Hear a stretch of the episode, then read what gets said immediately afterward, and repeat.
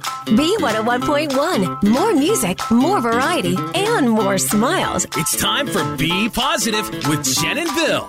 And Be Positive, sponsored by the Greater Philadelphia YMCA. And we all know that not every child wakes up with presents on Christmas.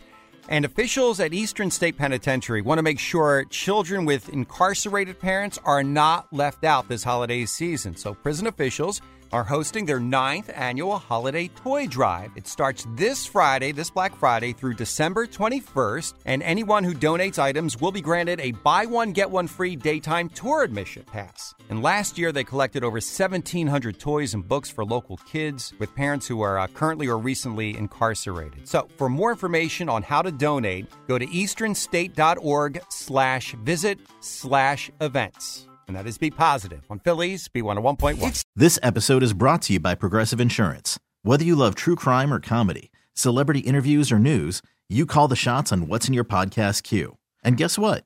Now you can call them on your auto insurance too with the Name Your Price tool from Progressive.